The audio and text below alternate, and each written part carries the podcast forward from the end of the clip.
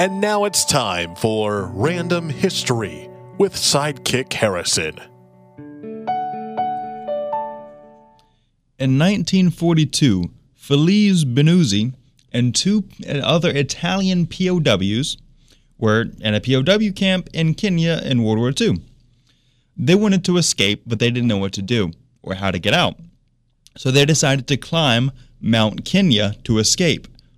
Once they got to the top of the mountain, they didn't really know what to do, so they climbed back down the mountain and went back into the prison. This has been another episode of Random History with Sidekick Harrison.